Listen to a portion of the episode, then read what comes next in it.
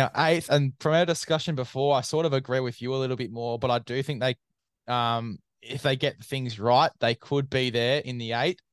Uh, the Rabbitohs. I think Mhm. that they need to improve. I think they're desperate for improvement, and I think they're desperate for a bit of a a change up. And obviously, we talked about my prediction before with Jack Wighton at fullback, Dean Hawkins coming into play seven, and Lachie Ilias spending at least up until Origin in New South Wales Cup, just working on his game and becoming that game managing halfback.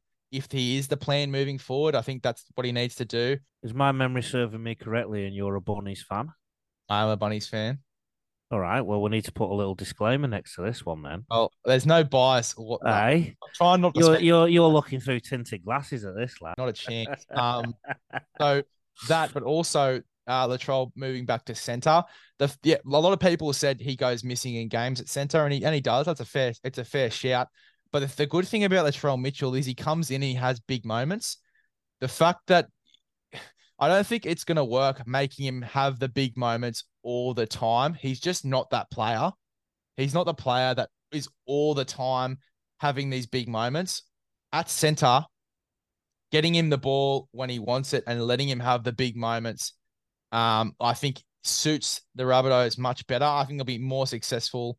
When Uh, when when he's in centre, when he's in centre, he he um he gets one on one with his opposite number quite a lot. Hmm. And when Latrell's one on one with someone, Latrell wins, Latrell tends to win. Which is, I like that as well. Getting him on one on one with defenders, um, and ha- making that combination between Latrell and Cody on that left hand side as well, I think would be great. Would be Whereas at fullback, Hmm. the the opposition can kick in a position to turn him round, and then bring a, a kick chase team that put a lot of pressure on him and swarm him. Hmm. And that's different from getting an early ball and being one on one with his opposite number. So, is it confirmed he's going into the centres? No, it's not confirmed. This is purely a take from me. That's, This, is this this is if you're the coach.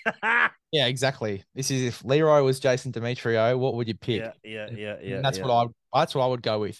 Um, what are your thoughts though? We didn't really talk about what you thought about Jack Wighton playing fullback. Now, obviously, he came into the competition to play fullback. What are your thoughts on him starting the year at the number one? How much fullback has he played? He played his first few years at fullback. I think he played at least two to three years at fullback. Potentially, Mm. I could be totally wrong there, but I'm pretty sure he played at least his first year at fullback. I would imagine he's a bit heavier than he was then. A few more niggles. Not quite as sprightly. I have no doubt he can organise a defensive line really well. I just don't I don't buy into this that Jack Wighton is a signing that's going to turn them from pretenders to yeah, to Oh. winners. You know, I, I- he's at the wrong end of his age scale. Um, what I do think is that obviously he's related to Latrell, isn't he? So there could be some um, synergies there. The Walker at five eight, that one, uh, Demetriou seemed to not get the best out of him this year. Was Wayne Bennett had him humming, you know? Um, and I found the Rabbits' attack really, really predictable when I watched them. Oh, I, I can I, I can agree with that. Yeah, I, I thought that they were a lot less sparky and a lot less unpredictable, which is basically the mainstay of Latrell's game as well. So, yeah, oh, I can agree with that. They were a lot more predictable, I guess, in attack. Um, but I don't know. I just feel like they need a redemption. I feel like they're going to get it. I feel like Cody knows he didn't have the best year as well, and I feel like Latrell knows he didn't have the best year as well. So getting them into the preseason early, potentially getting him into preseason when all the new guys are coming in, all the development players are coming in, and just get them tra- like started early, get them humming early, and just get them ready for the season. I think is going to be a big thing, and just get their discipline a little bit better as well. I feel like that's going to be a big thing going into this year. Just the discipline from both of those guys. There was a lot of games at the back end of the year where you said it was the biggest slip. Um, I remember you saying before. It was we talked about this with the Tigers where they went from not wanting to win to wanting to win. I feel like it was the exact flip opposite of that for South Sydney, where it was like they really wanted to win and they were perceived as this top side in the competition, and all of a sudden they just didn't want to be there. So Yeah. I, I think that um, mindset needs to change, and I think it will. And I think they know they had a bad year, and I think they can correct it going into next year. I just don't see that happening with Latrell at fullback. I think that he's a center, and I think that he needs to come in for the big moments a little bit less. Um, because he does make a lot of errors too when they're constantly trying to get him the ball and get him to make the big moments when he sort of does Mhm. he isn't prepared to make the big moment or the big play when he doesn't see it in front of him, I guess. Yeah, look, mate. As again, I'm going to go back. You still, you know, being a Rabbitohs fan, there needs to be a massive disclaimer next to anything you say pertaining to this club. Um, don't give them any more airtime than any other team, mate, because um, then people will just they'll question your impartiality, and we can't be having that now, mate, can we? Um, in all jokes aside, I what I got from what you were saying, is quite a lot of questions that need answering, isn't there? Yeah, there is. And I think that next year, while I think it could be a slow start to start the year, I think they do get back into the eight um, and back to where they were two years ago. I think that that, was, that could happen. For your sake, my friend, and, and I've got a few other Rabbitohs mates. Hmm. I hope you're right. I hope I'm right as well. Um, seventh position. Who have you got at seventh this season? Manly, Warringah, Sea Eagles. Right. So we we don't have a, a different too different of an opinion at all, to be honest. No. I Uh, think from here on in, we're basically just arranging the deck chairs, aren't we? Yeah, I think it's very, very similar from here on into. Talk to me about Manly. Why are they seventh for you? I think Luke Brooks is a great addition. Hmm. I think he, the best thing he could do was get away from the West Tigers. Hmm. He's a handy footballer who tried to overplay his hand all the time because of the press he was getting, and I think playing with DCE will be great for him. And I think DCE is in his another prime of his life again. so, you know, I think they've got two two bloody good halves there. I think Um, that's yeah, I think that was a big thing when I was sort of talking about it on my podcast about, you know, this signing Luke Brooks. The big thing that I was talking about was what you just said then, the fact that Luke Brooks isn't an organizing seven. He is a running five eight at his best. Um, and I think that that is going to be really good for Manly. Not only that, but we know who the Manly spine is going to be now. I think we it's pretty clear that Schuster isn't going to be the six going into next Mhm, uh, next year. mhm. It's going to be Luke Brooks. And I think that combination is going to be very, very telling. And I think that's why we've got them in very similar positions next season. And I think I think Turbo's due to be fit again, you know. So, you know, if he gets really badly injured again, I mean, that Hmm. could, we could be talking about the end of him. But so I don't think it's going to happen. I think he's going to be on the field more than not next year. So, um, and Jake Trbojevic is the spiritual sort of leader of that place in many ways. I think so. Yeah, I think there's a lot of good players there, and I think they're going to be in seventh. I'm, I'm putting them at seventh and not higher, just because a lot of these positions depend on the draw, lad. Like they, you know, if you remember under Des, they finished top four one year, the COVID year, and then the year after they finished ninth. But in many ways, if you compare the two and the draw that they had, they actually finished very similar. Into it was like par both years, and it was literally because of the draw. Um, but I just think Manly are going to move up, move up a couple of rungs this year. I, I think they they they- they're establishing a new identity post Des Hasler. Um, I know there's a court case going on, but I do know that there's some powerful figures in certain places who support that club hugely, and it's not easy to rock a place like Manly. Have you noticed that that that club never gets real sort of um, yeah, they don't get neg- to negative, negative, negative press? You know, they, they they've got they've got some supporters in high places, so Yeah, and I, I you know, I'm not an anti Seibold person either. I think he's an intelligent bloke. Um, I think that Mick Ennis coming in next year is going to be big too. Uh, yeah, I agree. I agree. So everything, you know, to me, just incremental improvement with Manly next couple of years. Do you want to hear a big call from me? Just sort of go with what you were saying about preventing Tom Right. Getting injured. I, I reckon half the things you've said down here have been big calls, but go on. There- there's a lot of them. I like making big calls. That's why they call me Big Les. That's why That's they call me. Big Les because I make big calls. Um, Tom Trbojevic to center to start the year. Reuben Garrick at fullback. I think that's probably the best idea for Manly in terms of preventing injury. Now, by Origin, if it doesn't work out, you're more than welcome to move Tommy back to to fullback.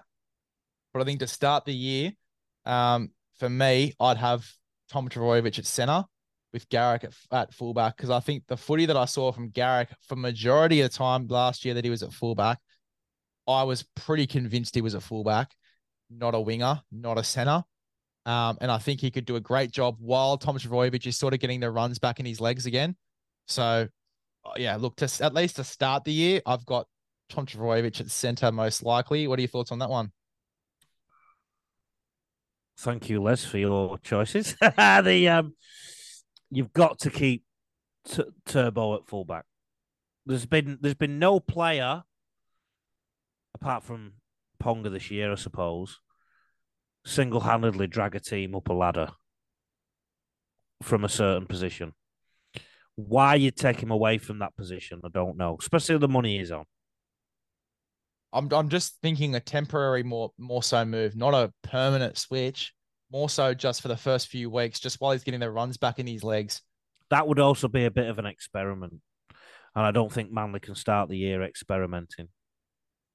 Uh, it's, it's fair enough. It's fair enough. I just think that the, the reason that Tom Trbojevic is getting injured so frequently, not only is just because the re- the injuries that he's getting are very high cases of free injury, but it's because as soon as he comes back, they're expecting him to be Tom Trbojevic again, and they're treating him like he's a fully fit, ready to go Tom Trbojevic, when he's still trying to get the runs back in his legs.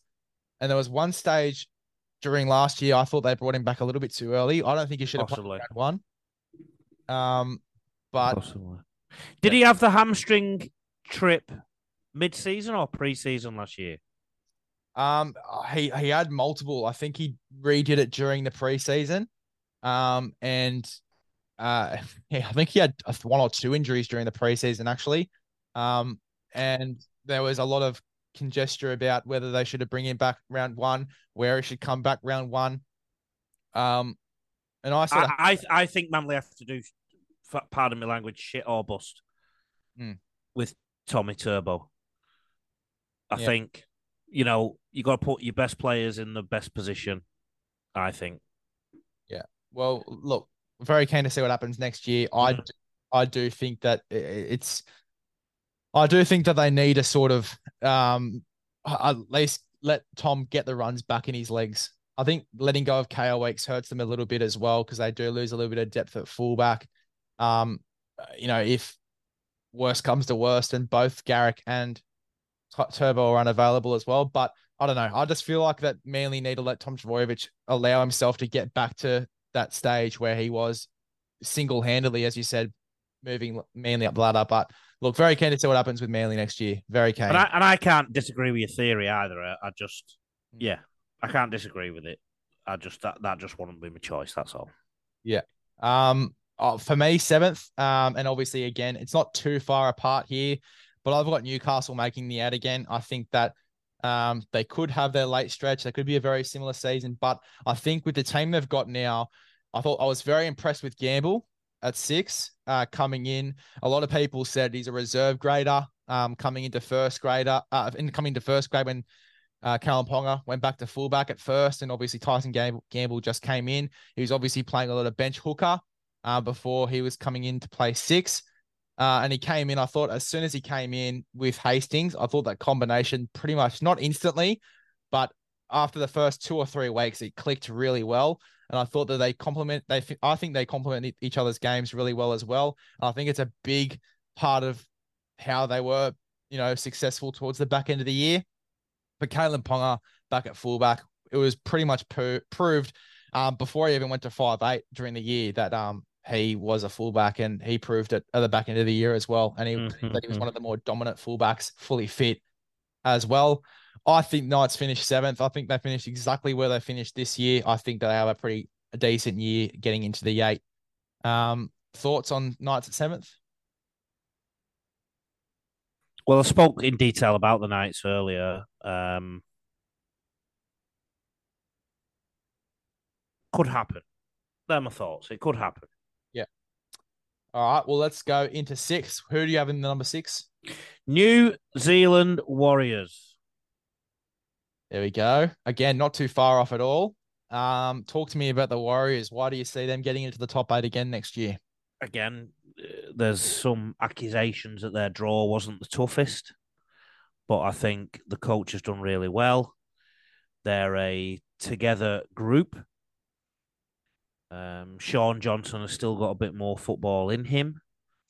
I think he will start the season well because he didn't get the Dally M. um, and I just think that change, I think there's a bit more sustainability that change. The the players just look so happy this year. Dallin Watene Zelezniak played the best football I've seen him play. Hmm.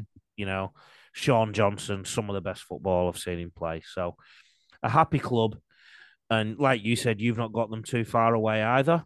I Hmm. mean, we're talking tomato, tomato out, uh, tomato now, aren't we? In terms of some of the positions here, um, it's yeah. I, I I think I think the coach is doing well there. Yeah. Um, I, I see it stabilizing. I, I think that's stabilizing. I know they were th- were they third or fourth. They were th- they were fourth. Melbourne Fourth. just got them in the end. I mean, fourth and sixth is not that bad a drop. So Um, especially with you know previous seasons as well. that's Uh, right. I, I actually don't even think we can look at the Warriors like that anymore either. I think we have to look at them as a top top eight side because they've proved that they can do it now. So uh, we've got to look at them in that manner as well. And I think that again, you said that Shaun Johnson's played the best footy we've seen him play for a while.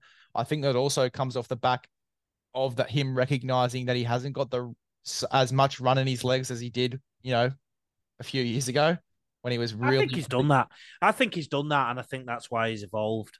Hmm. Exactly. That's exactly what I was going to say. He's evolved into a game managing and a very successful halfback as well, with a little bit of flair still in him, but he's really taken on a game managing role, which is a which allows his five eight to play good footy as well. I think the five eight next year isn't Te Maire Martin. I think it's Luke Metcalf because for majority of the season when he played, I thought he was probably the best pick. Luke Metcalf. Um, I thought he was outstanding when he came in there. So I think they've got the medicine to win and win well this season uh, and get a lot of wins on the board. I think that, yeah, we don't have them far apart at all. And I think that's where they are. Um, my sixth is Manly. And again, we talked Manly ad nauseum. If they get it right and Tom is fit, they'll be successful. One.